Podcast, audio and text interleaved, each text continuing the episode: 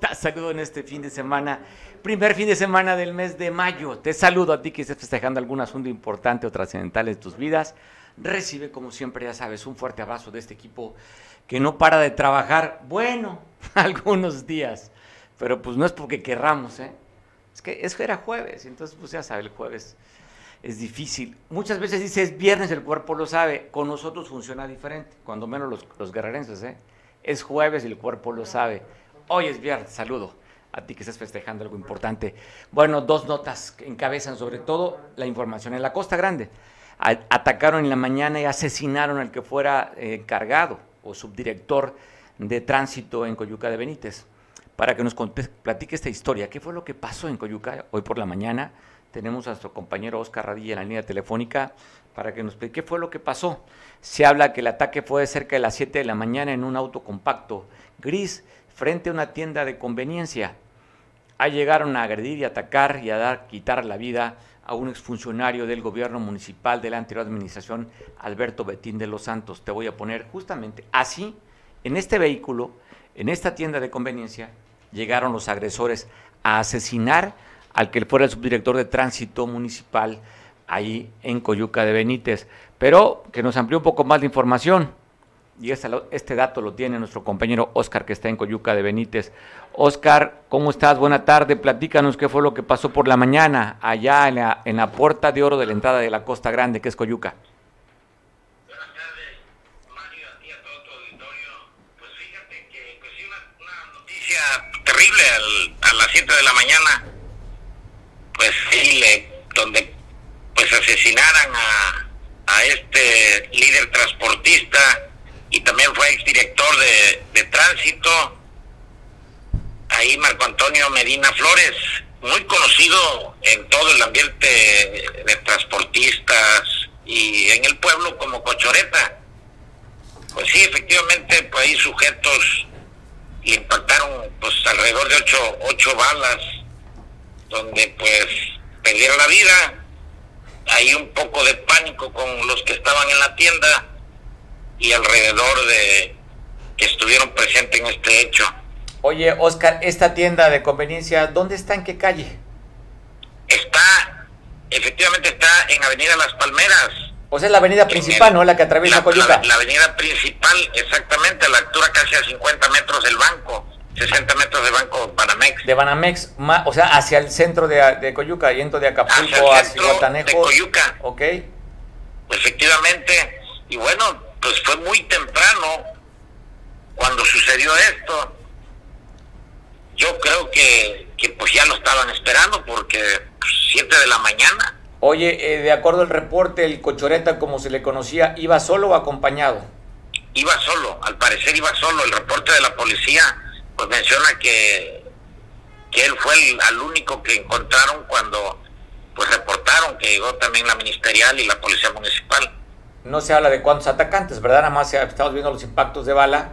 Tampoco hasta el momento se sabe qué tipo de calibre fue el que con el que los sí, efectivamente, pues no, no tenemos ese reporte oficial. Ok. Está, ¿Lo trasladaron qué al, al, servicio médico forense? ¿Ahí en Coyuca o lo traen hasta Acapulco? Pues lo tienen que mover hasta Acapulco y volver a regresar el cuerpo. Bueno, Oye, ¿cómo es el ambiente en, en, Coyuca? ¿Qué dicen los vecinos a esta hora del impacto, a esta hora del asesinato? ¿Está abierta la tienda de conveniencia? ¿Qué te dicen? Sí, sí, sí.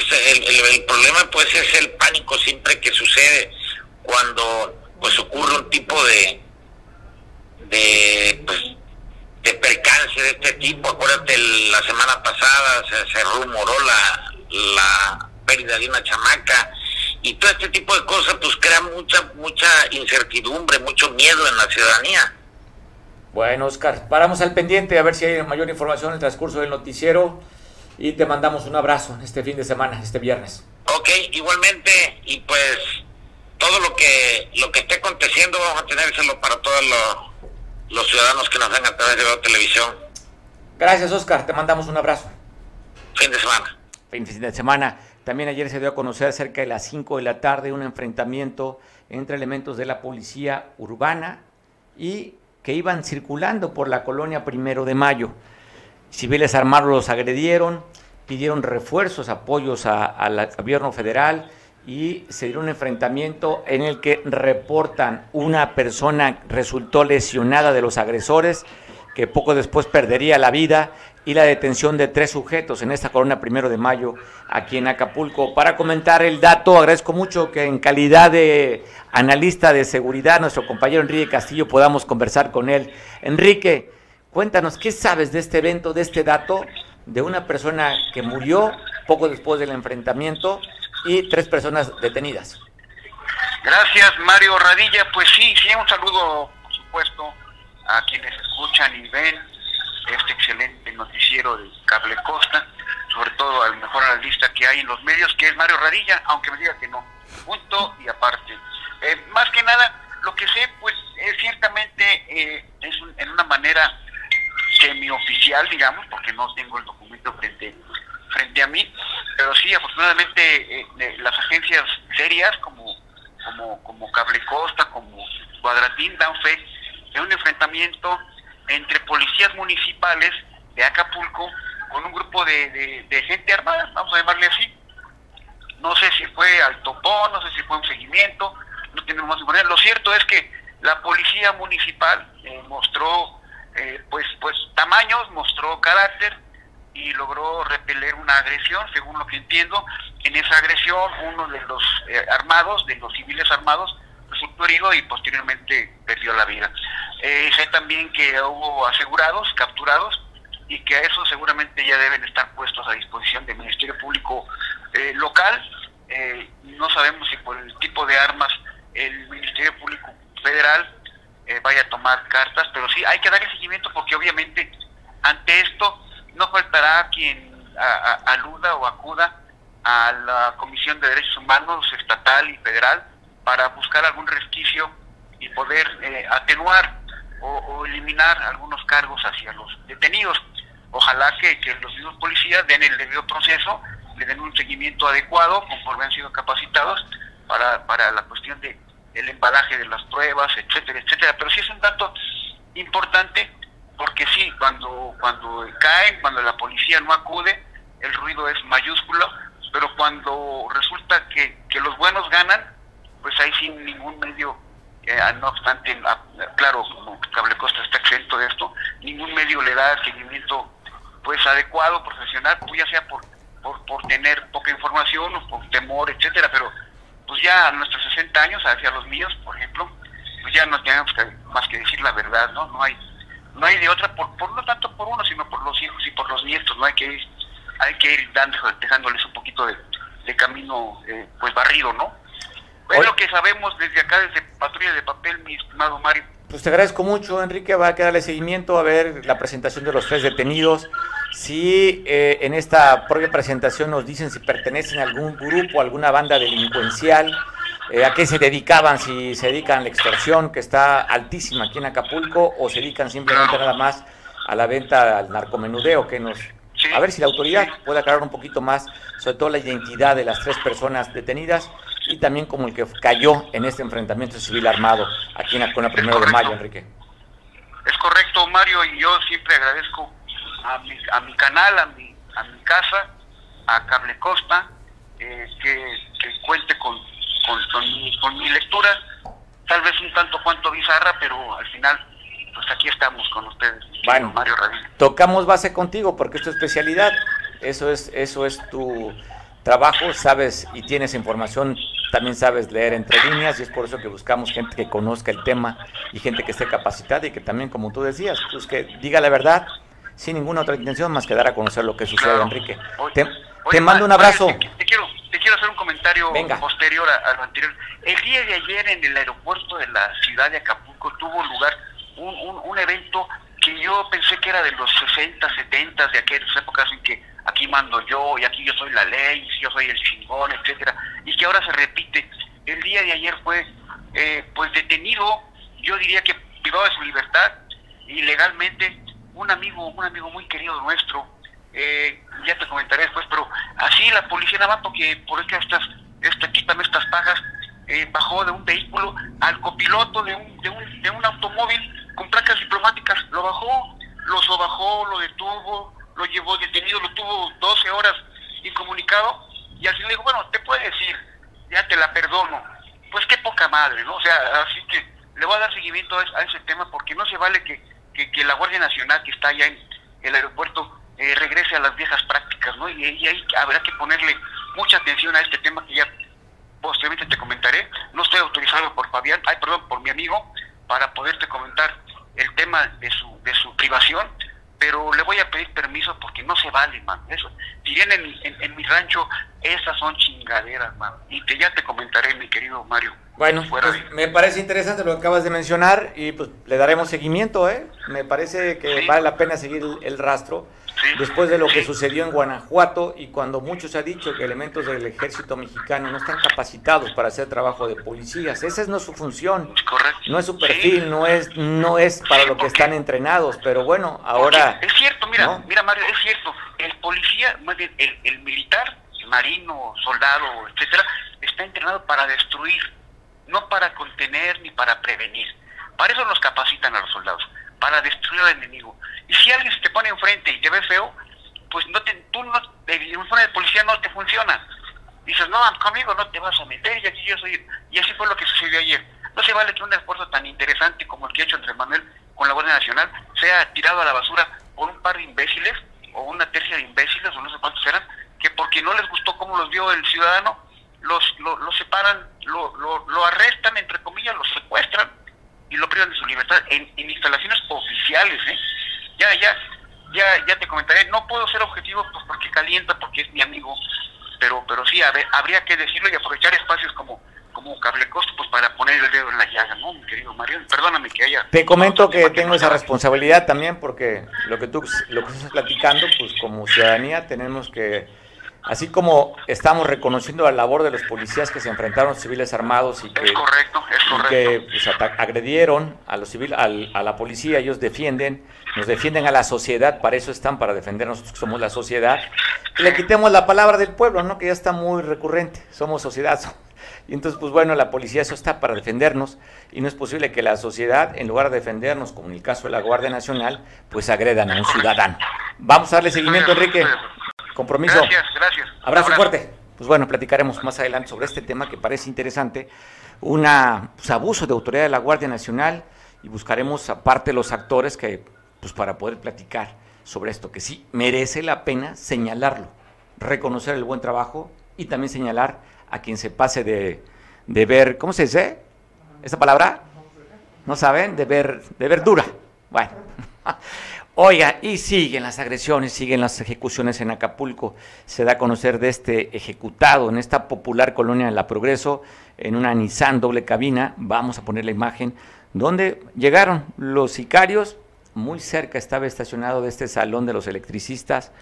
A pocas cuadras o a una cuadra de la unidad deportiva Acapulco, ahí llegaron a agredir a una persona, un masculino, y así quedó arriba de su camioneta una Nissan doble cabina sucedió aquí en Acapulco, en esta colonia conocidísima, La Progreso. Así es que te paso la imagen de cómo quedó esta persona ejecutada aquí en Acapulco. Como también te voy a pasar otras. Mira, esta, esta camioneta, le decía, está en roja doble cabina, estacionada muy cerca del, del, Salón de los Electricistas, a pocos o escasos metros de la unidad deportiva en la Colonia Progreso, donde llegaron a agredir y asesinar a un civil, donde también fueron a arrojar o a matar, no se sabe si ahí lo asesinaron, en un estacionamiento abandonado del Banco Bilbao Vizcaya, mejor conocido como BBVA Bancomer, ahí en Urdaneta. Encontraron el cuerpo de un masculino también maniatado, con un tiro, un impacto en la cabeza. Estamos viendo las imágenes. Esto, en, este, en esta ola de asesinatos y de crímenes que se han incrementado, aquí en Acapulco. La semana pasada, el fin de semana pasado, fue violento en el puerto, así como a nivel nacional se reportan 112 ejecuciones, uno de los días más violentos sucedió la semana o el fin de semana pasado en, en México. Acapulco también contribuyó a esta suma de ejecuciones. Y aquí te pongo más datos de cómo está la violencia en el puerto. Esperemos que logren pues bajarle de intensidad porque dentro de pocos días se va a llevar a cabo el tianguis turístico en Acapulco. Regresa a su origen, aunque usted sabe que en el gobierno de Felipe Calderón salió de, esta sede en Acapulco y después el gobierno de Enrique Peña Nieto lo hizo itinerante. Así también lo está haciendo este gobierno federal. La vez pasada fue en Mérida, Yucatán, y regresa para estos pocos días, la fecha es para finales, la última semana de mayo, estará haciendo, llevándose a cabo nuevamente el tianguis turístico. Y es por eso que usted verá, quien ande en Acapulco, quien vivamos en Acapulco, cómo le están dando una manita de gato a la costera, quitando los grafitis, barriendo toda la escénica, pues bacheando parte de la costera, embelleciendo esta avenida tan hermosa, tan divina, como es la costera Miguel Alemán. Buena falta le hacía. Eh, entendemos que es una manita de gato el gobierno del Estado, porque gobierno municipal, pues dicen que solamente, y eso lo podrán confirmar los vecinos que viven por Palomares, allá vive la autoridad municipal que todas las mañanas, 7 de la mañana, tiene una cuadrilla de personas barriendo el frente de la casa. Así es que, pues simplemente los políticos, los que administran los recursos, los que administran nuestros impuestos, se preocupan por lo suyo, no por los demás. Me fascina cuando dicen, protesto y hacer cumplir la constitución y que de ella emane. Y si no cumplo, que el pueblo me lo demande. Y así como demandan administrar bien los recursos, pues solamente los administran para su propio beneficio. Siete meses de alerta sanitaria en Acapulco. Siete meses. O sea, no nada más fue aquella evento desastroso con la salida del alcalde periodista de Bodio que el gobierno del estado tuvo que venir a apoyar cuando le quedaron alerta sanitaria.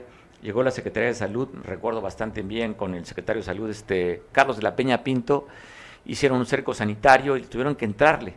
Pero ahorita van siete meses de alerta sanitaria con esta administración. Y bueno, ya sabe, para ocurrencias y disparates no ha faltado la alcaldesa, y pero para administrar para lo que debería ser, no lo hace. Calles, ya sabe, lo hemos aquí dicho casi un día sí y un día no, abandonada la ciudad en, baches en toda la ciudad. La limpieza de las calles, pues bueno, aquí a la vuelta, usted lo verá, no hay que simplemente estar hablando porque usted lo vive seguramente muy cerca donde pasa, donde vive o donde pasa. Pues alerta sanitaria, siete meses. Alumbrado público, ¿qué te cuento? Agua potable, pues bueno, ¿qué te cuento? Aún con la amenaza de que los van a mandar al buró de crédito a quien no pague, y además, dice la alcaldesa, que el que no pague no tiene derecho a exigir. Alcaldesa, ojalá nada más no tuviera los que no paguen, pero no tienen agua o no tenemos agua, muchos que sí pagamos el agua. Pero usted, lo suyo, lo suyo, es la lucha, es la confrontación. Entendemos que su carrera política llegó así, a través de, ya lo sabemos, encabezando usted eh, comerciantes, invasores, así es como llegó usted a la política. Y cree que la política se llega a través de la lucha y el golpeteo.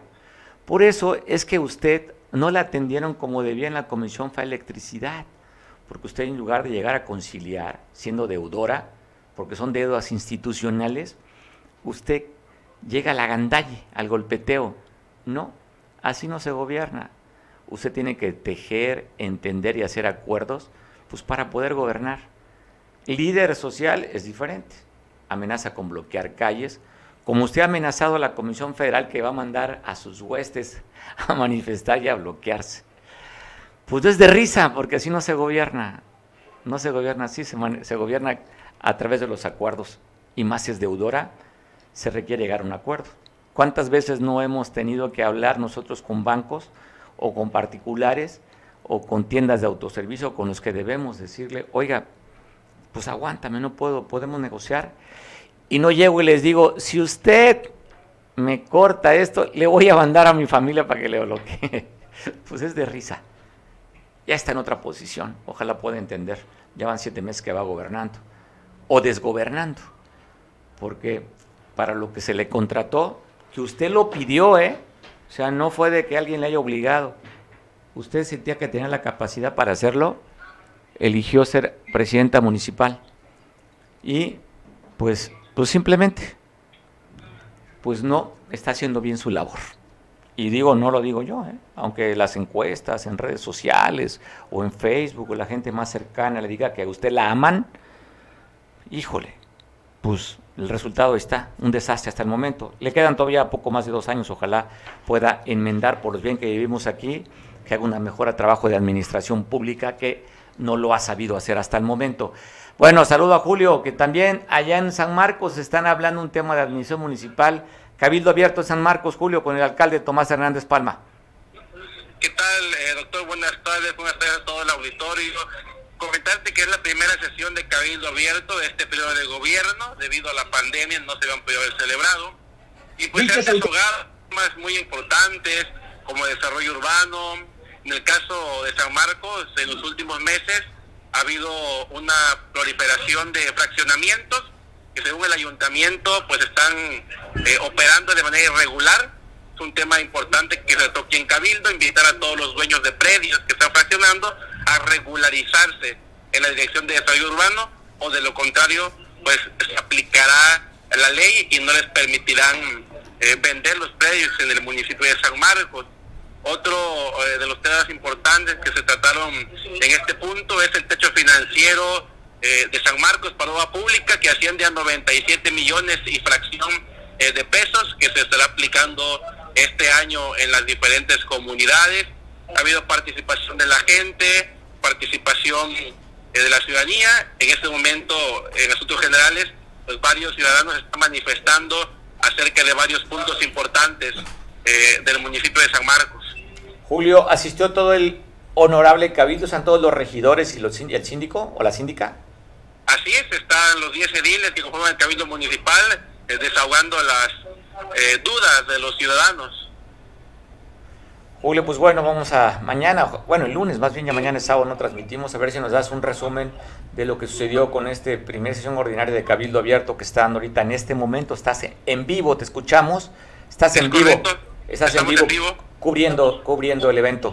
Oye, aprovechando este Julio que te tengo ahorita y que tú nos cubres la información de la Costa Chica, platícanos de lo que sucedió, donde elementos de la, de la, de la UPOEC eh, retuvieron elementos de la Marina. ¿Qué fue lo que pasó allí en Markelia? Es correcto, doctor. Eh, dos convoys de la Marina fueron retenidos por grupos de la OPUEC. Esto debido a que elementos de la Marina quisieron eh, incautar algunos uniformes tácticos que portaban eh, la policía comunitaria, como es pantalones, como lo es algunos utensilios que son propios de la Marina que estaban siendo usados por la OPUEC. Esto generó un conflicto, llegaron alrededor de cinco convoys de la OPUEC y retuvieron a estos marinos en el centro eh, de Markelia.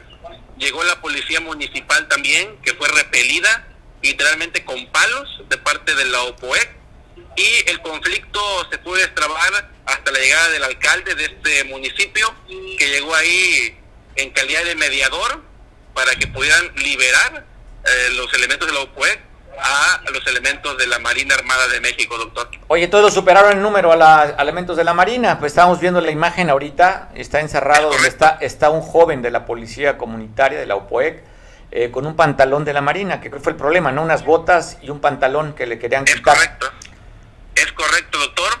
Y al final, pues, no retiraron ni botas ni pantalones y eh, se retiraron los marinos eh, después de conciliar este conflicto. Pero sí fueron superados su número e incluso sitiados en el centro de Markelia. Oye, Julio, pues parece interesante, ¿no? Por un lado entendemos esta parte de la Marina que pues, son pantalones oficiales, intentaron quitárselo a este policía comunitario y de ahí se desató este conflicto. Pero habiendo cosas más difíciles, más duras de seguridad, pues ojalá se actuara la Marina con todos, no con un pantalón de un policía comunitario. Así es, correcto, hay situaciones más complicadas que viven en la Costa Chica en estos momentos, pero bueno, ese fue el inicio de este conflicto que derivó en varias horas que estuvieron detenidos los marinos ahí por parte de elementos de la OPOEC. También la policía municipal fue agredida, como se puede observar en algunos videos, con palos, literalmente. Ahí, el presidente municipal se metió en medio de los agarrones ahí como referee para eh, poder destrabar esto. Pero no había ningún armamento que no podía utilizar la policía comunitaria, ¿verdad? Por eso no fue el problema. El problema fue el pantalón y las botas. Es correcto, no se habla de armas, solamente pantalón y botas tácticos que tenía la UPOEX. Bueno, Gracias, Julio. Te mandamos un abrazo y hablamos el lunes nuevamente para hacer el resumen de lo que es el primer cabildo abierto ya en San Marcos. Abrazos a todo el auditorio. Abrazo y saludos a la gente que nos ve por el canal 8 allá en San Marcos. son cosas bizarras, ¿no? De este México, de momento parece un México irreal, ¿no? Cuando por un pantalón, que es no debería tener el policía comunitario, porque es un pantalón de, la, la Marina Armada de México y las botas, equipo táctico, pero pues la Marina considero que no debería, se lo quería quitar a este joven y de ahí se armó este asuntito. Me parece pues que pudo haber desatado en un conflicto mayor por un tema de un pantalón. Pero para eso también el gobierno del Estado fijó posición, sacó un comunicado respecto a esto. ¿Qué dice el gobierno de Evelyn Salgado Piñeda de este evento en Markelia? Este comunicado sacó. Te lo voy a presentar y lo voy a, vamos a leer para que pues identifiques. Por un lado, pues entendemos la posición del gobierno, porque está avalando ese 5 de mayo, está fechado hace dos días. La vocería de la mesa, un día, perdón, usted, un día, me corrigen. Disculpen, ayer fue jueves, hay estragos. Solo digo, ¿usted no tiene error después de un día de abuso, señor productor? Pues ahí está, pues bueno, fue un, un mezcalus lapsus que sucedió. La vocería de la Mesa de Coordinación de la Construcción para la Paz en Guerrero reprueba la retención de elementos de la Secretaría de Marina por parte de integrantes de la Unión de Pueblos y Organizaciones del Estado de Guerrero, la OPOEC en el municipio de Marquelia, región de la Costa Chica. Hecho suscitado la tarde de ayer miércoles sobre un punto carretero en el municipio de Marquelia, ubicado en la región de la Costa Chica de Guerrero donde los representantes de las fuerzas federales de la Marina realizaban actividades propias de su encomienda dentro del marco legal y con pleno respeto a los derechos humanos de los ciudadanos. Cabe mencionar que todas las acciones que se realizan las autoridades que integran la Mesa de Coordinación para la Construcción de la Paz en Guerrero encuentran en la ruta de garantizar la paz pública en el Estado.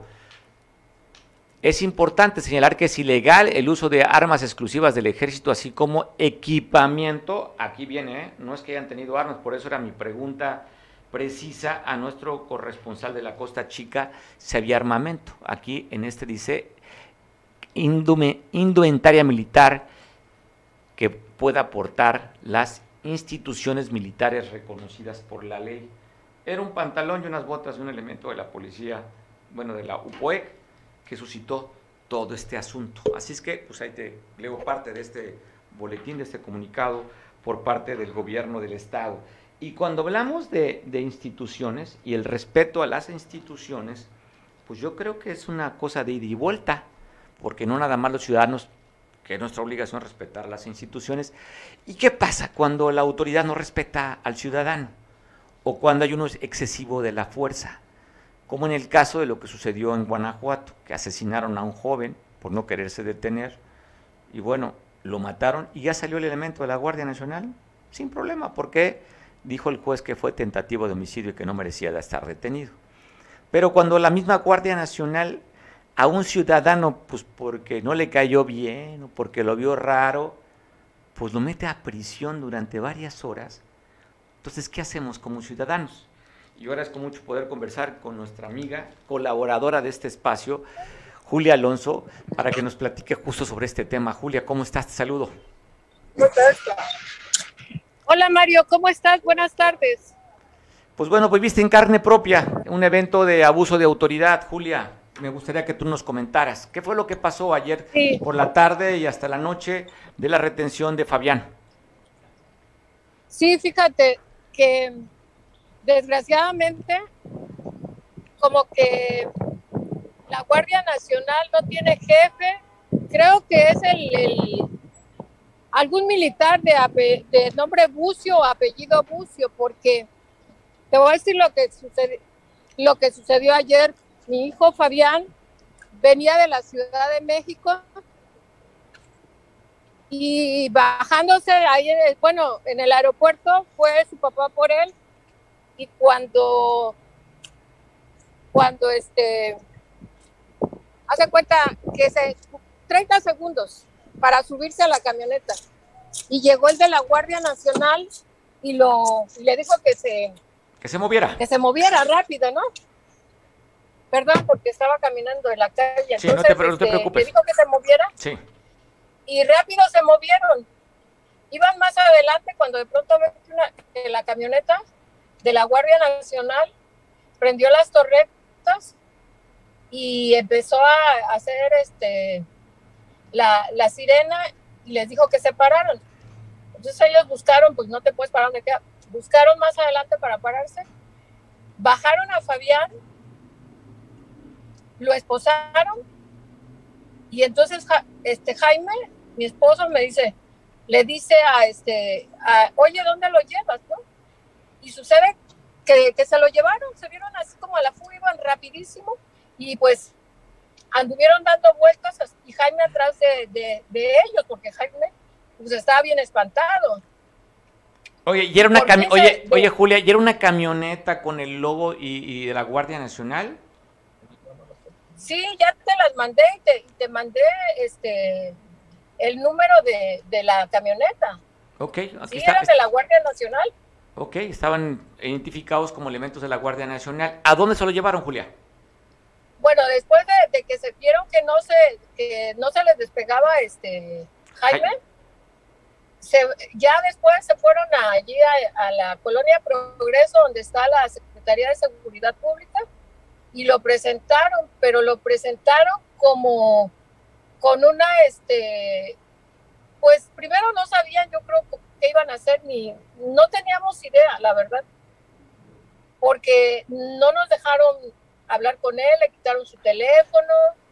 Y fue una cosa muy, pero muy espantosa, porque como ya estamos viendo, ese, este, el que los coordina, yo creo que no tiene, no, primero, no eligen bien a los elementos, porque cómo van a dispararle o cómo van a, a levantar a alguien, porque eso fue, pues, su, pues lo levantaron, ¿no? Porque le hubieran hecho un cargo, o sea, algo, una, no sé, lo que sea. Se, lo llevaron allá a, las instalaciones de la Policía Municipal por las imágenes que estamos viendo ahorita.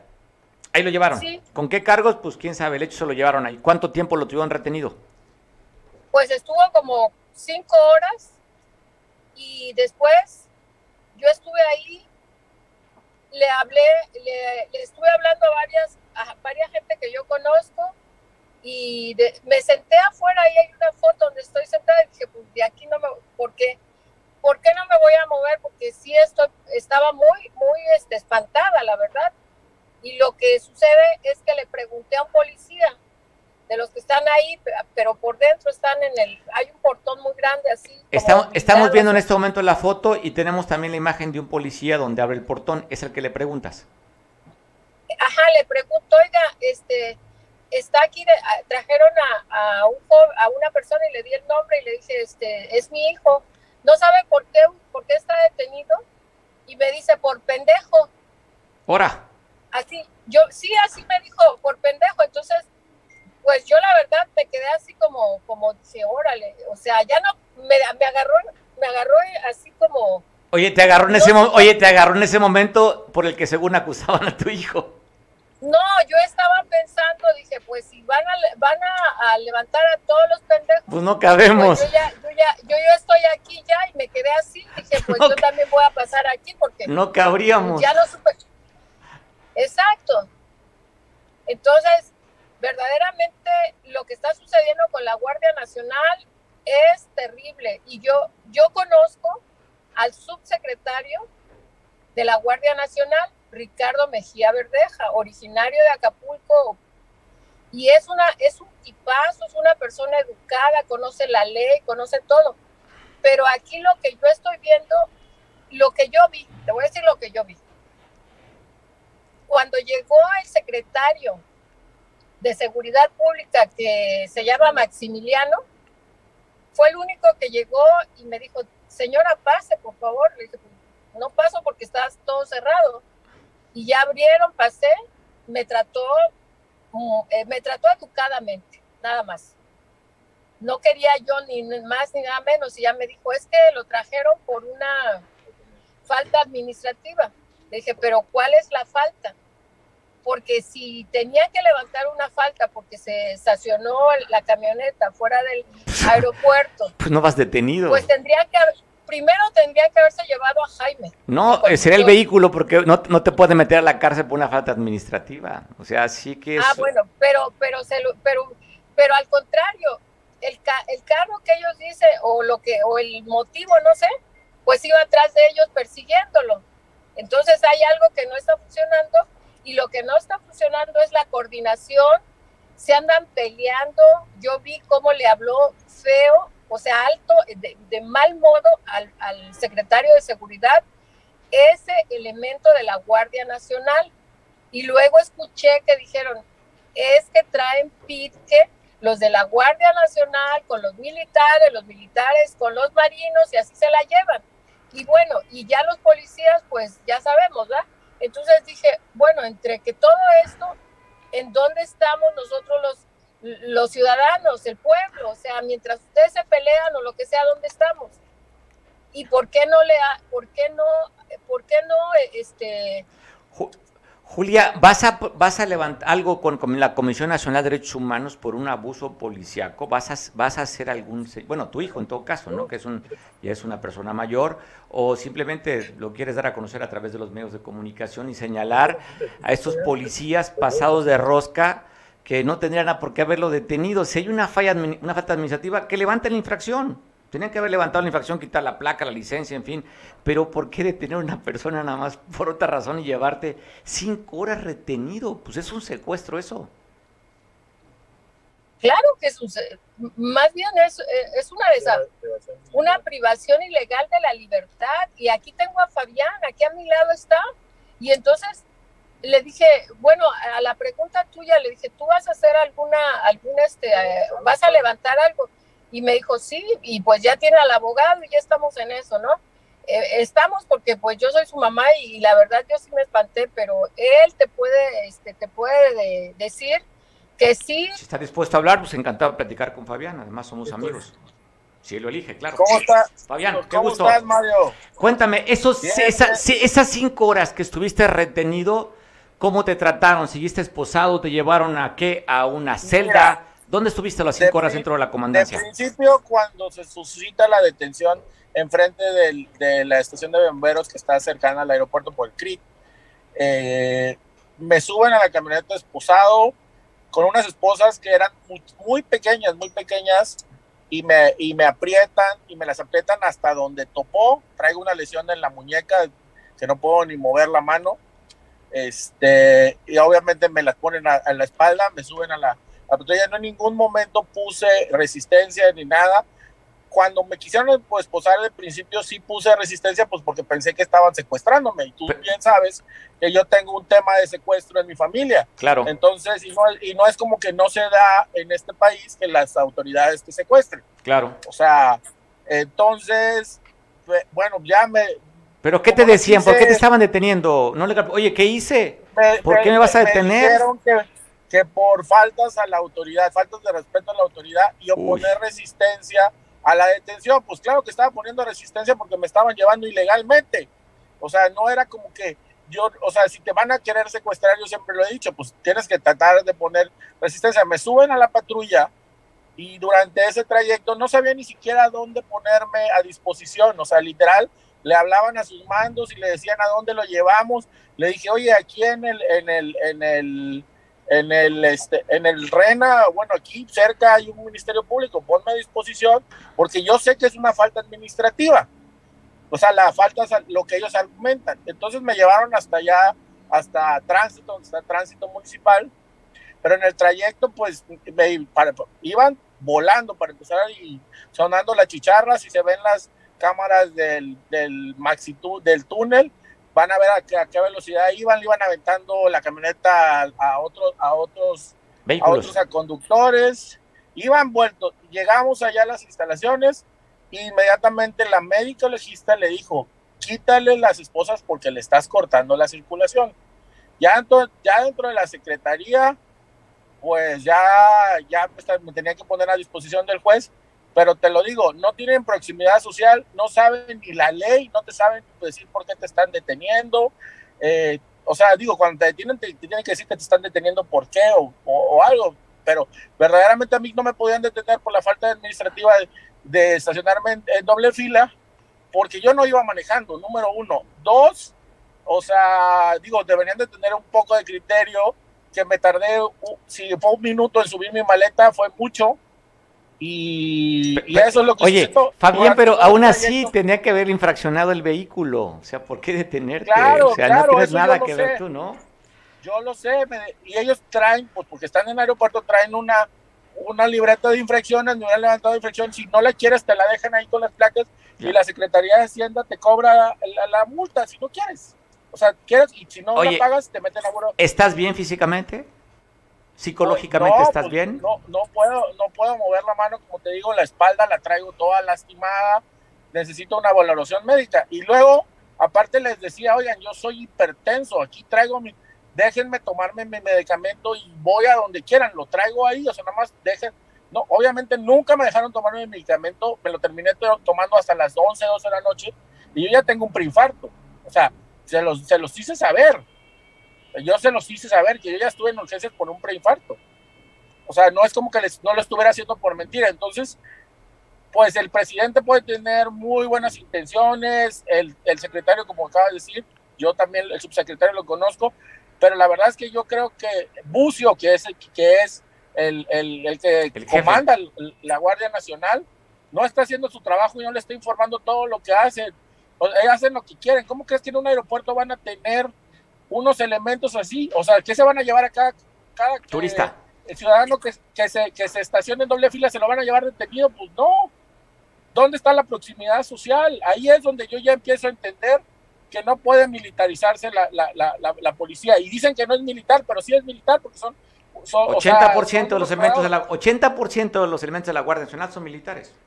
80%. Ciento, 115 mil, échale, son 115 mil elementos, dicho por el subsecretario, échale, échale el, un 80%, pues son militares y tan es así que yo no sabía que Bucio, el, Bucio es excomisionado de la, de la Policía Federal, entonces seguimos teniendo la gente de, García Luna en la policía, entonces eso no funciona. Bueno, Fabián, vamos a, seguir el, el, caso en caso de que tú vayas a hacer algo. No, nos estamos informando, vale la pena. Voy a, proceder, voy a proceder legalmente como es y pues tengo que hacerlo. ¿Por qué? Porque es un deber ciudadano hacer esto. Yo no voy a dejar que, que, me traten como delincuente cuando no lo soy. Pues te, mandamos un fuerte abrazo, Fabián, y que este trago amargo que te hicieron pasar los elementos, pues tenga un correctivo para que no vuelvas a hacerlo con otro ciudadano, que quede, que quede el antecedente y que bueno que tengas el valor civil de ir a denunciar, pues para que le bajen el, el choco, la espuma su chocomil, que le bajen un poquito a la clara ahí para que no haga tanta espuma. Te mando saludos, aquí te paso a mi mamá, un abrazo, Mario. Gracias, Julia, pues abrazote. Y estamos Gracias, Mario, por, por abrirme tu, tu micrófono y te mando un abrazo. Abrazo solidario, que todo salga bien, Julia. Hasta luego. Hasta luego, pues bueno, ahí está. Lo que se ha dicho por especialistas, ¿eh? el tema de que no puede ser una policía militarizada. Y ahora con el, lo que quieren hacer, con la reforma que quieren hacer, que ya la Guardia Nacional pues pertenezca directamente al ejército, ya dijo la oposición, no van a permitir esa reforma a la Constitución. Pero, pues los, ya los hemos comentado muchas veces, los militares no son policías, tienen otra formación. Pues estamos también para platicar con nuestro amigo Roberto Camps, está listo, sobre un tema allí de que da un diario de, diario de circulación estatal, la nota principal, del incremento a la violencia a las mujeres. ¿Qué porcentaje se ha incrementado en, en homicidios, en violación simple y en violación equiparada? Pero antes de contactar, ya tenemos a Roberto. platicamos con Roberto Camps. Roberto, te saludo. ¿Cómo estás? ¿Qué tal, Mario? Saludos. Oye, pues estaba viendo la nota que publica un periódico circulación estatal, la pone como la cabeza, la ocho columna, la principal, del incremento de la violencia a las mujeres. Así es, el periódico El Sur hoy hace un recuento de este año y reporta un incremento de 7% de homicidios dolosos hacia mujeres, 11% de incremento en violaciones simples y 8% en violaciones equiparadas, que se refiere a menores, en especial niñas y adolescentes. Esto, Mario, eh, pues a mi juicio, eh, marca un, una tendencia de inefectividad en ya en las políticas. Este, en este gobierno estatal ya van ocho meses desde que asumió eh, y que sus políticas públicas, pese a que la gobernadora eh, anunció que Guerrero sería un santuario para mujeres, pues eh, no deja de ser una frase bonita de discurso y que en los hechos la realidad desmiente la, el discurso. O sea, se puede ir a tomarse la foto como lo hace de manera frecuente con la propia fiscal eh, Sandra Valdovinos y, las veo en muchos eventos eh, de fotografía cuando creo que tendrían que estar eh, sesionando en mesas de trabajo atendiendo a víctimas de la violencia. Mira, decía la diputada Yaneli Hernández de cuestionado cuáles son las prioridades del gobierno, ¿no? Y criticaba el hecho de que eh, durante varios años se le ha recortado el presupuesto a la Comisión Ejecutiva de Atención a las Víctimas desde el gobierno federal eh, y también criticaba que se, eh, después de 10 meses sesionó la Comisión para la Prevención de Violencia de las Mujeres para elaborar su programa operativo anual. Después de 10 meses de inactividad sesionó esta comisión y hay otra eh, cuestión anómala que hay en, el, en Guerrero, una encargada de despacho de la Comisión Ejecutiva Estatal de Atención a Víctimas. Oye, no, no es por defender a la gobernadora, pues no tiene 10 meses en el encargo. Sí, pero ya les tocan ocho en el tramo y, y, ella, a ella le tocó designar a la encargada de despacho, cuando el procedimiento correcto es que debió presentar una terna al Congreso del Estado. Y mira, o sea, no se trata de inculpar a la gobernadora de, estos hechos, pero sí es corresponsable porque yo creo que no está teniendo la capacidad institucional ni las políticas públicas le están funcionando para cumplir este propósito que manifestó desde, desde su toma de protesta de atender el tema de violencia hacia las mujeres. Hoy eh, el encabezado del sur es contundente. Aumentó la violencia contra las mujeres en Guerrero en lo que va del año. Pues bueno, sí son datos a nivel nacional también de incremento de la violencia. Esto no es nada más privativo del Estado, es una tendencia a la alza a nivel nacional.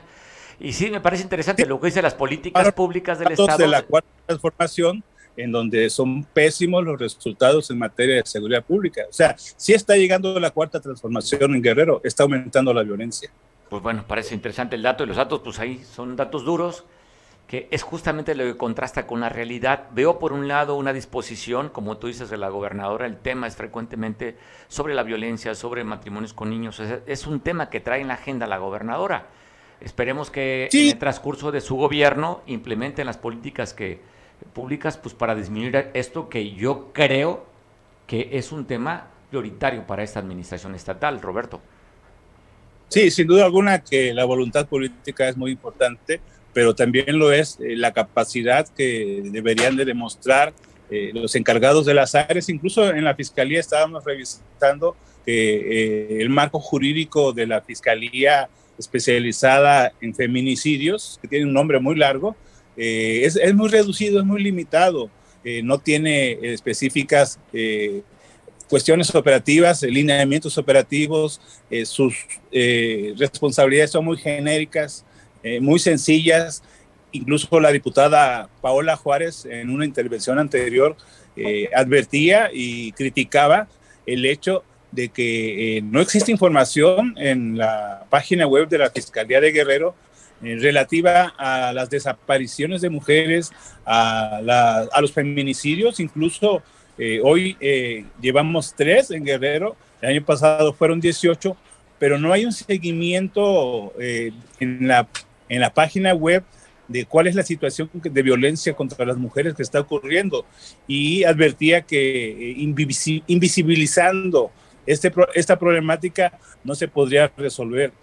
De tal manera que son los observatorios y son los grupos feministas quienes plantean cifras eh, incluso que para mi juicio son demasiado elevadas de, de feminicidios. Ellos plantean arriba de dos decenas de feminicidios, pero eso también tiene que ver eh, con la ausencia de protocolos en la fiscalía y comparábamos con la fiscalía de, Morelos, en donde hacen una labor legislativa interna en la fiscalía y se dan eh, los cauces institucionales para atender esta problemática, pero con mucha claridad, incluso con obligaciones de transparentar qué está ocurriendo en Guerrero. Y y de principio, Mario, no tenemos ni siquiera acceso a la información de lo que le está ocurriendo a las mujeres en Guerrero en el portal de la Fiscalía. Sí, no es, no, no es responsabilidad de la gobernadora, es responsabilidad de todos, pero sobre todo de las instituciones, Mario. Sí, sin duda. La representa ella, la institución del Estado, y por otro lado, pues la Fiscalía es otra mujer, y que justamente están, según entiendo, como un tema prioritario, el tema de cuidar, resguardar a las mujeres. Roberto, te mando un fuerte abrazo, feliz fin de semana. Qué gusto, como siempre, platicar contigo. Pues ojalá y que ya no las veamos tanto en las fotografías y más en sus escritorios trabajando, Mario. Oye, pues no nos quites esa, e, e, ese, ese gusto de ver a la gobernadora que luce bastante bien en fotografía. Bien arreglada. Sí, qué bueno. no seas misógino. Roberto, no seas misógino. Pasa un feliz fin de semana. Muy, muy guapa, gobernadora. Feliz fin de semana, Roberto. Que estés muy bien. Pues bueno, la gobernadora, justamente que tiene que ver con un tema de mujer, inicia este programa, este arranque, este programa en la región de la montaña y en la Costa Chica.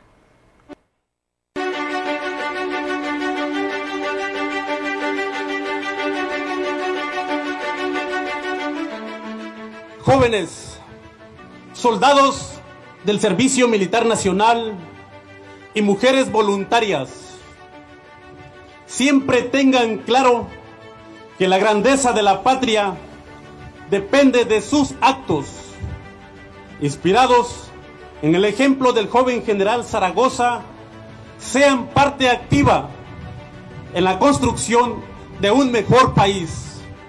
Mantener la memoria de nuestro país con orgullo nos va a permitir seguir construyendo un Estado libre, un Estado soberano, donde el interés superior sea el bienestar y la tranquilidad de todas y de todos los mexicanos.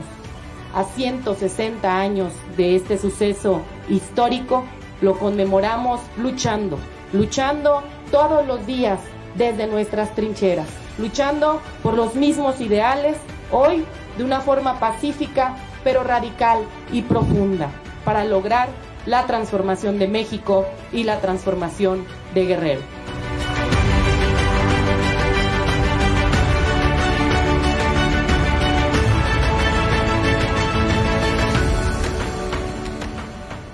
La entrega de estas unidades va a permitir dar un mejor servicio de atención a las mujeres que son violentadas. Con estas unidades se va a poder llegar a lugares donde no se había llegado. Es un gran paso que se está dando para la atención integral a todo el tema de atención a las mujeres que se requiere en nuestras localidades y yo pues desde mi trinchera vamos a colaborar, a coadyuvar con nuestra gobernadora con la Secretaria de la Mujer para poder apoyar en cada una de las acciones con estas unidades móviles. Son esfuerzos articulados en los tres órdenes de gobierno que dan como resultado acciones tan puntuales para la atención de primer y, segundo contacto con las mujeres que viven violencia, pero además para atender a sus hijas e hijos tener acceso a ese, a ese derecho de vivir libre de violencia, a tener un proyecto de vida y justamente a tener mayores libertades. Con estas acciones se fortalecen las capacidades institucionales de los ayuntamientos municipales, de todos, para que puedan garantizar el derecho de las mujeres a vivir sin violencia. Las unidades móviles, en coordinación con los ayuntamientos, van a recorrer las siete regiones del estado de Guerrero, ya lo explicaba muy bien nuestra secretaria, mientras que los 15 centros para el desarrollo de las mujeres van a beneficiar y se instalarán en municipios de la montaña y de la costa chica del estado de Guerrero. Estamos un ejército de mujeres y hombres para apoyarlas en todo momento. Juntas y juntos por la transformación de nuestro estado, somos aliadas y aliados por el bienestar, en contra de la violencia hacia las mujeres. Muchísimas gracias a todas, a todos. Que vivan nuestras mujeres de Guerrero. ¡Vivan las mujeres de México! Muchas gracias. Bueno, para disfrutarnos con algo agradable, es fin de semana, te quiero dejar este personaje que mire cómo canta.